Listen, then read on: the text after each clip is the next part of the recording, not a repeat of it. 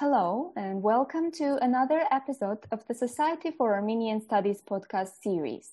My name is Asya Darbinian, and I'm currently a visiting scholar at the Strassler Center for Holocaust and Genocide Studies at Clark University. I have a pleasure today of speaking with Professor Joachim Savelsberg. Dr. Savelsberg is a professor of sociology and law and Arsham and Charlotte Ohanessian Chair at University of Minnesota.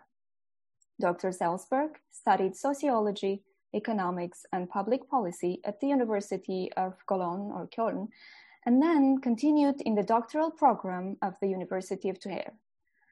He specialized in the sociology of law and criminology and worked on various issues such as white collar crime legislation, sentencing guidelines, comparative punishment rates, and the sociology of criminology. Professor Savelsberg held series of positions, including postdoctoral fellowships at Johns Hopkins and Harvard universities, and employment at the University of Bremen and at the Criminological Research Institute of Lower Saxony in Hanover. He has authored a number of books, among them American Memories, Atrocities and the Law, together with Ryan King, published by Russell Sage Foundation in 2011, and representing mass violence, conflicting responses to human rights violations in Darfur, published by the University of California Press in 2015. Today, we are here to discuss Professor Savelsberg's new book, Knowing About Genocide, Armenian Suffering and Epistemic Struggles, published by the University of California Press in 2021. Hello, Professor, and welcome. Hello, Asya. It's a great pleasure to be with you. Thank you for having me. Absolutely. It's a pleasure is all mine. So, why don't we start with the author, author of this volume? Professor, what brought you to this subject? Why study sociology of genocide knowledge? I was born in 1951 in Germany six years after the end of the Holocaust. I grew up in a country in which the genocide was thoroughly silenced. We learned, me and my peers in the 1960s, about the horrors that the generation of our parents and partly grandparents had committed. And of course, it came as a great shock and it hung as a dark cloud over our minds for a long time, forever it will. Uh, so the, the question of uh, knowing about genocide is something that has been with me for my entire life since coming of age. I then became a sociologist. I worked in the areas of criminology, sociology of law, later turned toward a human rights focus, and then uh, moved to the United States in 1989 from Hanover, Germany to the University of Minnesota. And something remarkable happened during my first decade here in America. And this were the events in Yugoslavia during the wars. This was the genocide in Rwanda. This was the first time that the international community established tribunals again to right. prosecute the perpetrators. And I decided at that time that I should turn my sociological attention and expertise to those issues that had accompanied me for many decades as a private person and as a citizen. So I introduced a course at the University of Minnesota, upper division undergraduate course entitled Crime and Human Rights. And I wrote a book related to this course for undergraduate students, Crime and Human Rights, Criminology of Genocide and Atrocities. Then I wrote, as you cited this a moment ago kindly, 2011, American Memories, Atrocities and the Law, it's something that was partly inspired by very famous quotations by President Roosevelt and uh, Justice Jackson, the American chief prosecutor at Nuremberg. And they said something like, we need to document the incredible, incredible things that were done with witnesses under oath and all the written documents so posterity can never doubt. So they wrote, uh, if you want, knowledge construction or collective memory construction function into criminal tri- tribunal proceedings. Nice. Uh, and that inspired me, and I addressed this in American Memories together with my former advisee, Ryan King. And then I wrote in 2015 on an African case, the mass violence in the Darfur region of Sudan, and how different social fields in, in the international community, the humanitarian field versus the human rights field versus the field of diplomacy, responded to that violence and made sense of it, interpreted it. And then eventually, uh, I came to address the history of the Armenian people. I was awarded the Arsham and Charlotte Ohanessian Chair.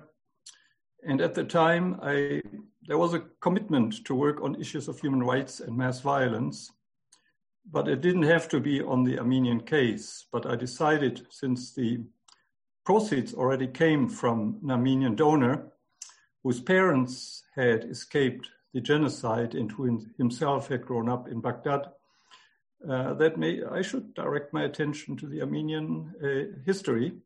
And so I worked for five, six years, did many small projects with many students, and this book came about, Knowing About Genocide, Armenian Suffering and Epistemic Struggles, or Struggles Over Knowledge in simple terms. Right. Well, thank you for sharing this story fascinating one step by step coming to Armenian genocide and uh, knowledge of genocide. Uh, the next question actually is about the cover of your book. Um, I know that there is quite an interesting story behind it. So, um, where is this image from? Would you share that story? How did you obtain it, and why this one?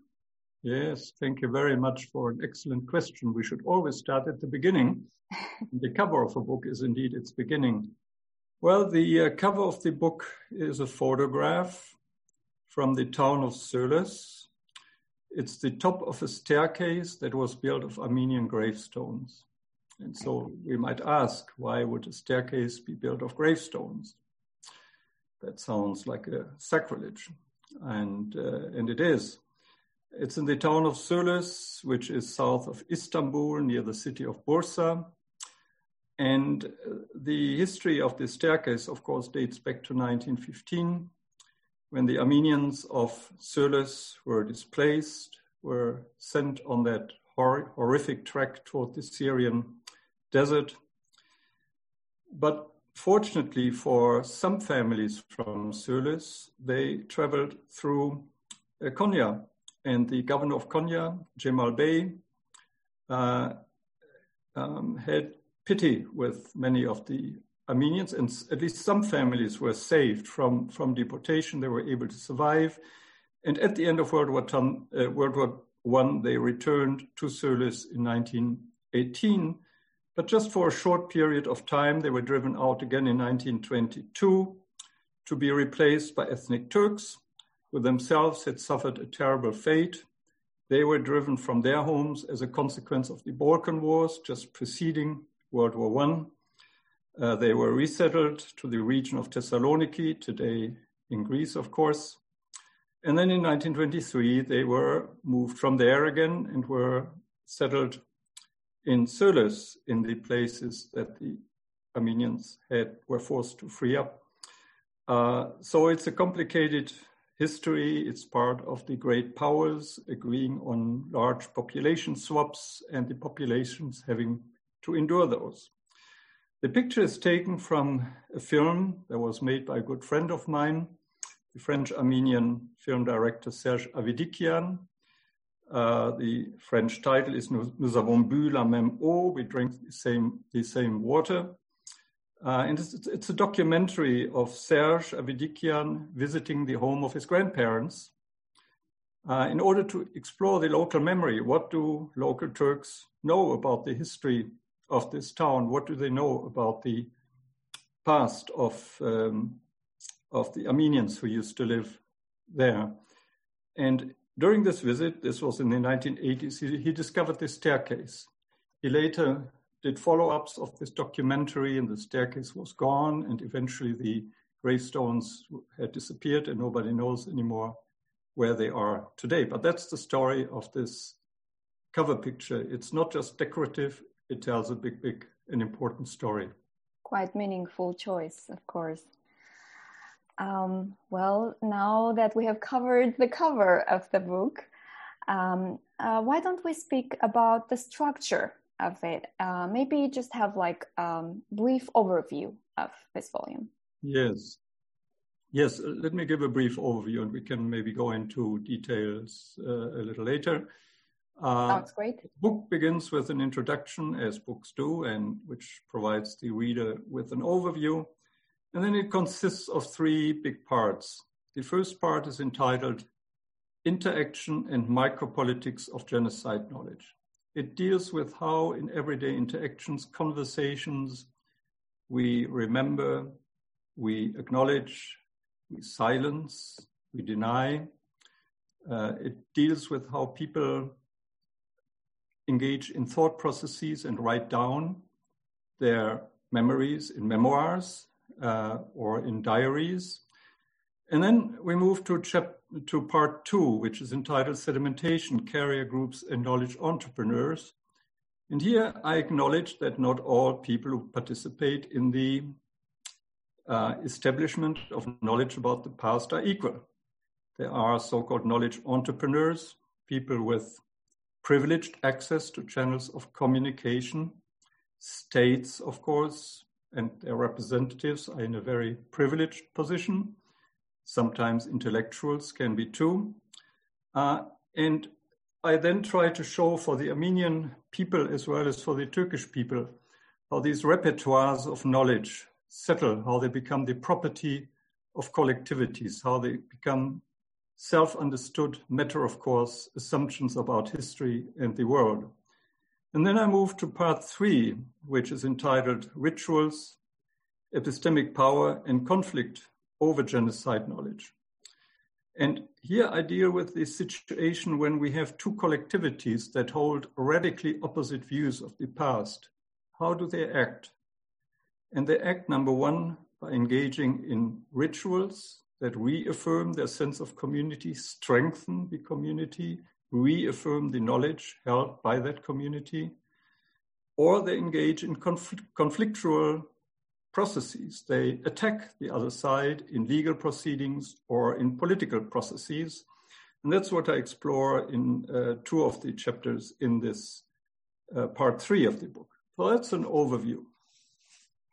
Thank you. Um, yes. Yeah, so before we go into um, discussion of uh, how this knowledge is generated, constructed, how these conflicting knowledges emerge, um, help us understand how sociology explains what knowledge is. How different is sociological knowledge from certified or historic knowledge? Yes, this is a very good question. It's in a way very simple, but it's also a question that to explain is not easy at all. As in the sociology of knowledge, we are not, as you say, interested in scholarly or certified knowledge, or not alone, or not primarily. Uh, even if, of course, scholarly knowledge is important, for me personally, as a scholar is it's, it's extremely important. It's privileged knowledge for me as a person. Um, and it sometimes can be quite influential beyond the world of scholarship. Uh, but knowledge, in the sense in which I treat it, is simply, and this is a famous definition by Peter Berger and Thomas Luckmann from a book called The Social Construction of Reality, the certainty that phenomena are real and that they possess specific characteristics there was an Alfred Schütz who wrote about matter of course assumptions. There was a Max Scheler who wrote about a relative natural worldview. Uh, and the point is that we live with assumptions about reality that we think of as our knowledge of the world. And we don't question them every step along the way. We could not live if we questioned every assumption on which we base our actions and our lives. Right. And of course, not all agree on knowledge. There are agreements and disagreements that are patterned by social structure. There are conflicting repertoires of knowledge. And that's relatively easy to get across nowadays as we live in a very polarized world where different groups, also of the American public, but not just the American public, hold quite radically opposite views of social reality. So knowledge is, and it's something we have to take really seriously. We want, it's, it's a fact of life, how people think about the world, what they think their knowledge is, no matter if it's correct or incorrect, no matter if it's in line with scholarly insights or not. It is a fact of life and we need to deal with it.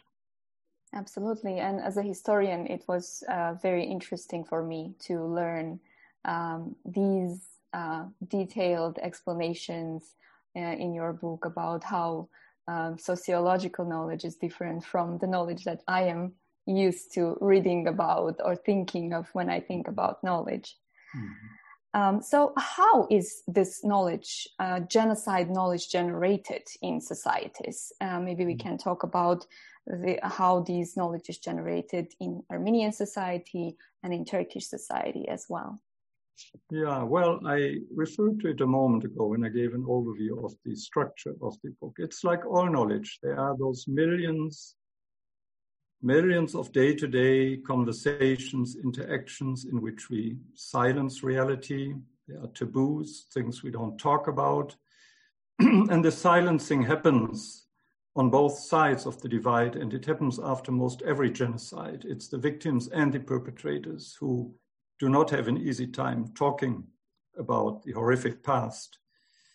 and sometimes in communication, we deny, we reject a notion of reality, even though it may have occurred, or we acknowledge what happened. There's the special role I pointed out already of knowledge entrepreneurs uh, who have privileged access to channels of communication. They are strategic actors. They typically pursue a goal with their uh, efforts at acknowledging or at denying states, intellectuals, how the knowledge then becomes sedimented and how it becomes the property of groups, of social classes. And the knowledge of labor relations among the working classes differs from that among the capitalist classes, how it becomes the property of ethnic groups, of political and national groups. So there were quite a number of concepts involved here. Maybe we can get into those in, in just a moment, but those are the, the processes. Right. Yes. Actually, that's um, my next question is about one of those um, terms and uh, aspects that you talk about, and it is about sedimentation of knowledge, which you already mentioned uh, a bit in the overview and answering my previous question. So, uh, when and how sedimentation of knowledge happens, uh, and maybe we can talk about again like how they are different, maybe uh, similar in uh, societies, Armenian societies and Turkish mm. society. Yeah. Yeah, sedimentation is one of those technical terms I use, and it's a term that appears in Peter Berger, Thomas Luckmann's Social Construction of Reality.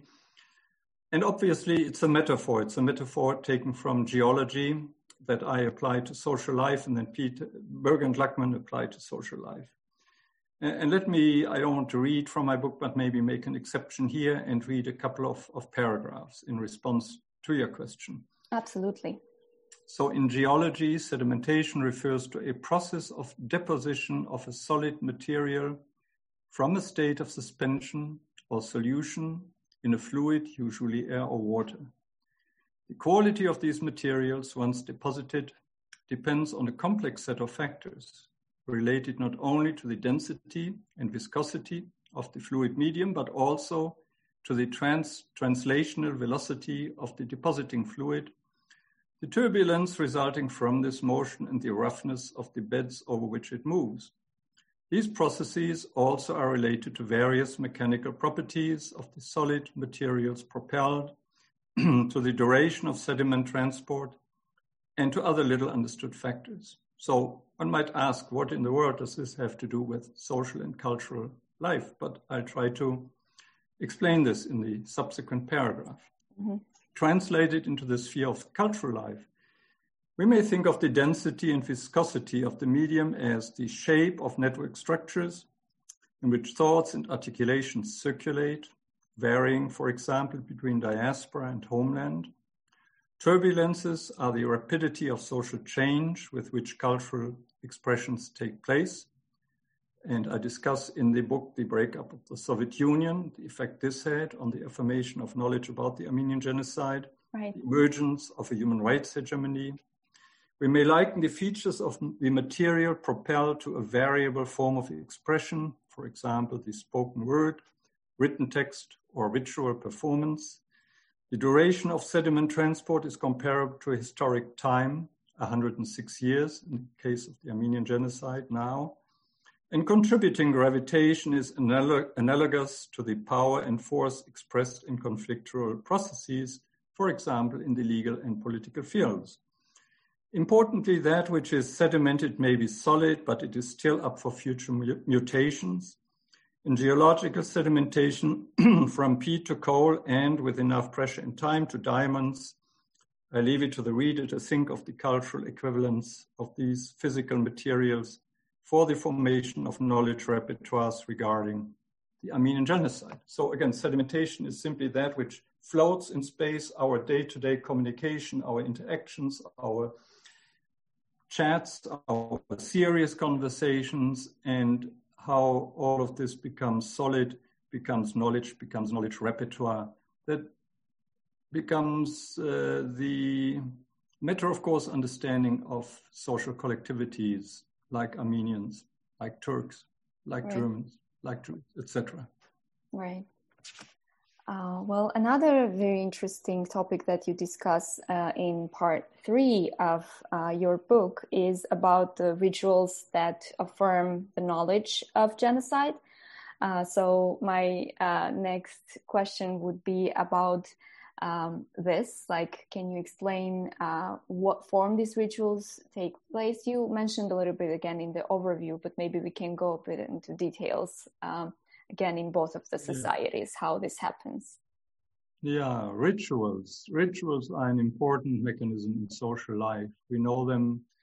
The everyday rituals small ones of shaking hands there are um, rituals in religious life in churches there are ritual, rituals in political life. Um, by ritual rit, the sociological thinking about rituals roots in the work of Emil Durkheim, the classical sociological thinker, who wrote a famous book about the elementary forms of relig religious life. And for Durkheim, religious uh, uh, rituals are situations where collectivities, groups of people are physically co-present, uh, where there are boundaries around them. Some people are included, others are excluded where people focus on the same object or the same activity, where there is a sense of emotionality, where we are aware of each other's emotions, and this creates, in Durkheim's term, a sense of collective effervescence. We know this. If we sat alone in a soccer stadium or football stadium or baseball stadium, it would be a different experience from sitting in the midst of 10,000 people who cheer and, and share emotions. That's right. And the outcome then is a sense of community, an affirmation, of, of shared beliefs, and maybe a sanctification of something as sacred. Knowledge, an idea, knowledge about the genocide, for example. Sacred evil is a term that sociologists have used. And we find these rituals in Armenian life, and we all know them. We know April 24th. I observed rituals in the local locally in our Saint Sahak Church in St. Paul. I participated in them in ACOM, the Armenian Cultural Organization of Minnesota. Uh, but I also had the opportunity to uh, observe and experience them in Yerevan um, in 2016 on the occasion of the 101st anniversary of the genocide. When we were taken up by bus to, uh, to the memorial on Tsitsernakaberd, and we saw the procession of people hiking up the hill to put down flowers around the eternal flame in the sanctuary, and how we gathered behind the president and the cabinet and the luminaries, together with international diplomats, survivors of other genocides, and then there were military honors, there were religious and patriotic songs, and then eventually we descended into the memorial and put down our flowers. And clearly, all the criteria of rituals that Emil Durkheim wrote about were reflected there. There was another ritual, a global forum against crime and genocide. It had more the character of a conference, but it also had ritual ceremonies or, or, or elements where survivors of other genocides from Rwanda, from Cambodia, for example, spoke, where there developed a sense of solidarity and common suffering. Uh, that was very moving for me to experience. I the, had the opportunity to give a small talk there as a, as a scholar. And then there was an Aurora Prize ceremony, uh, a very moving experience, which I describe in some detail uh, in this book. Uh, so those are famous Armenian examples, but of course the Turks also have rituals, and I describe based on the work of a uh, young Turkish uh, scholar, the May 29th uh, commemoration of 1453, the conquest of Constantinople by Mehmed II, also called Fatih. This is something that President Erdogan and his AKP uh, celebrated and brought into motion. It's a glorification of the Ottoman Empire without any reservation, without any acknowledgement of cruelties committed by that empire, but also April 24 rituals conducted by opposition uh, groups within Turkey, courageous young Turkish people who commemorate the Armenian genocide on that particular date, often in significant places like near the hall where the uh, Armenian intellectuals were held after they were captured on April 24, 1915, or near the train station from which the deportations from Constantinople were undertaken. That's right. Uh, well, uh, another, since we uh, talked about rituals also in Turkish society, uh, one of the important aspects that you discuss um, in this part of your book, um, in actually one of the chapters you specifically talk about it, is uh, denial. And so, my question is what is the role of denial in this process of generation, affirmation of knowledge? Um, how productive or counterproductive can denial be? Mm. Yeah. I distinguish between different types of denial in the book, uh, building on the work of Stanley Cohen here. Uh, I, there's factual denial where we simply say something didn't happen. And we, we find factual denial in Turkey. We know about the renaming of places, of streets, uh, to wipe out the memory that Armenians played a role, the destruction of cultural artifacts or the appropriation of cultural artifacts. It's a kind of factual renaming. Armenians were never here; they didn't play a role in the life of this of this land.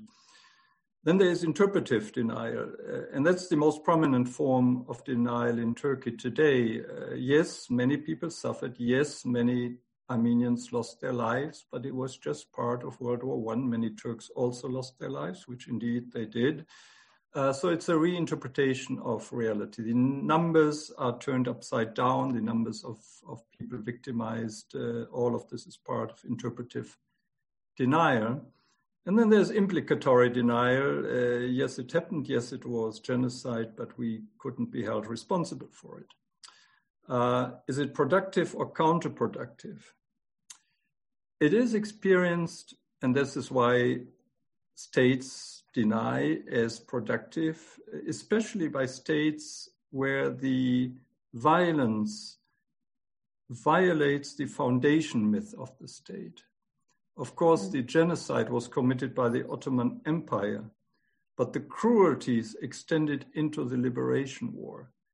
Um, and the Ottoman, many Ottoman administrators who were deeply implicated in the Armenian genocide became part of Kemal Mustafa's government uh, and Atatürk's program, of course, one of was one of national uh, or ethnic nationalism, which didn't have place right. for Armenians. So we know this from other countries too, which have a very hard time with the cruelties of their foundation. The United States is is another example with its history vis-a-vis uh, Native Americans uh, it's hard to incorporate that into a glorious foundation myth. That's the productive side, if you want, from the perspective of those who deny.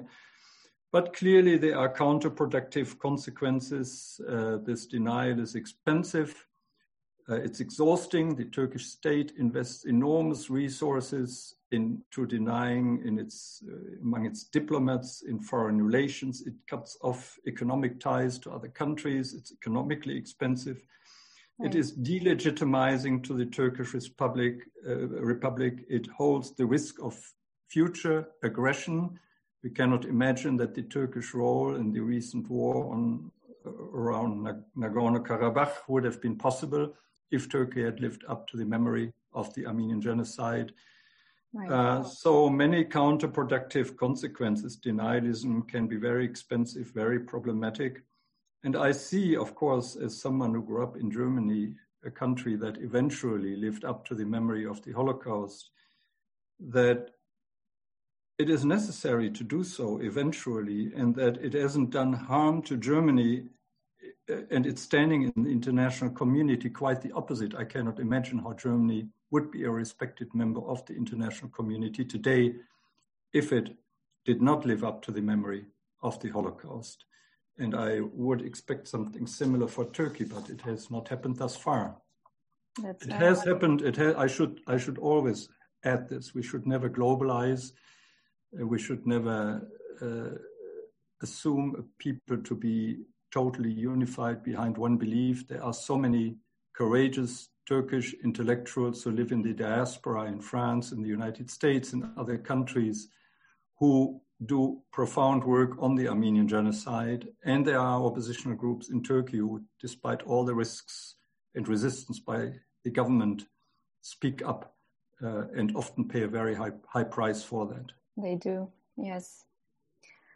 Um, well, uh, since we talked about uh, many uh, of the concepts and the topics discussed in the book, we, um, however, missed to reflect on one very important part of it, and which is the sources that you used to compile this uh, very important volume. So, can you please share with us that story? How, what sources you used?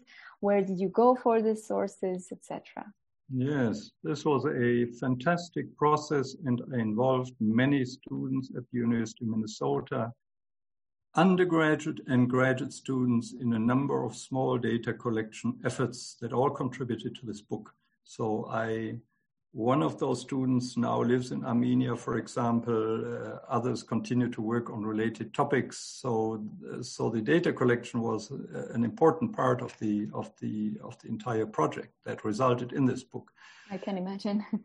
so uh, I conducted interviews with uh, Armenians, common Armenians, and intellectuals. Um, I um, conducted interviews uh, with people who were involved in lawsuits, lawsuits over knowledge, knowledge especially uh, as it is being taught in education systems. I interviewed members of the French Senate and the Constitutional Council, the French equivalent to the US Supreme Court, even though it's organized quite differently. So interviews were an important method. But I also analyzed documents. Uh, really exciting was our work in the historical archives um, in here in Minnesota, the Minnesota History Archives, which contain, among other important documents, the diaries of a Carmelite Christie, who was a missionary and school administrator in Tarsus near Adana on the um, Mediterranean coast, and who wrote down everything she observed and everything that people who traveled through Tarsus told her about the events of 1915. Uh, we analyzed French legislative records, the voting patterns, and the statements different representatives and senators made when two pieces of legislation pertaining to the Armenian genocide were before the legislative assemblies. We analyzed federal court records, particularly in the federal court in Boston, where uh, a trial over teaching guidelines for Massachusetts right. schools was carried out.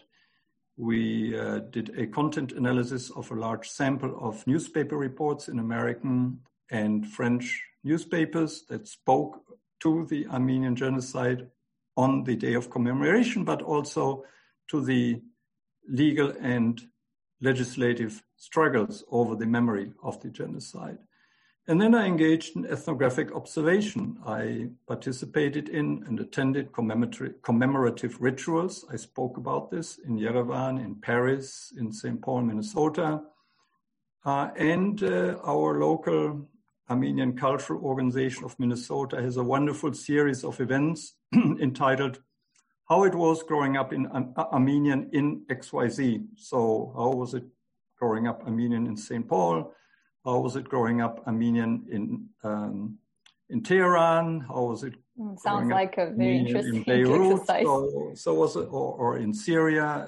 Uh, wonderful. I learned so much from those personal accounts, and I took diligent notes when people spoke about their experiences. So, mm-hmm. interviews, analysis of documents, and ethnographic observation are the methods that I applied in writing this book. Wow, that's uh, really fascinating. Um, well, then, um, my next question is actually about the audience. So, uh, wh- who is the targeted audience uh, for this publication, and what do you expect them to take away from this book? Yeah. This is a difficult question. It's something I struggled with when writing the book. Clearly, there are sections in this book that speak to social scientists uh, especially social scientists who work on knowledge, the way I understand it, everyday knowledge, culture, mass violence, genocide, the Middle East, Turkey, Armenian history, uh, clearly uh, directed um, at scholars. But there are also sections, and I hope you agree, having read the book, that should be more broadly accessible, that are descriptive, descriptions of rituals, yes. descriptions of um, from uh, Carmelite Christie's diaries. Mm-hmm and so I hope that people beyond scholarly experts will read at least parts of this book. And my dream would be that they would develop an understanding in the knowledge held by the other side. And this doesn't mean agreement, this doesn't mean justification of that knowledge, but right. just to understand when we encounter as Armenians a Turk today who completely disagrees with our basic assumptions about the Armenian genocide, that we understand why he so totally disagrees, that we understand his knowledge that he holds.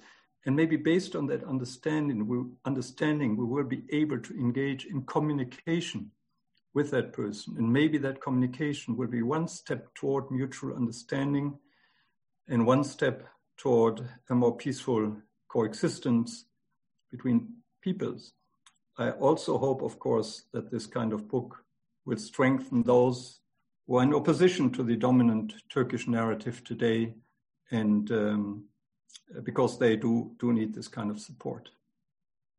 Absolutely, um, that's right. Well, wow, th- this you have done a tremendous job, and uh, I really enjoyed reading your book, and I hope that. Um, followers of this podcast are going to uh, do the same because there is a lot to learn about uh, this very uh, different approach to uh, Armenian genocide and genocide knowledge in general.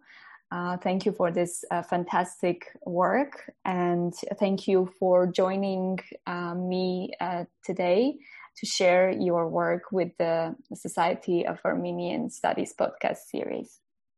Well, Asya, I thank you very much. You asked really wonderful, meaningful questions, and I thank you for conducting this interview, and of course, to the Society for Armenian Studies for providing this opportunity. I'm very, very grateful, and uh, thank you.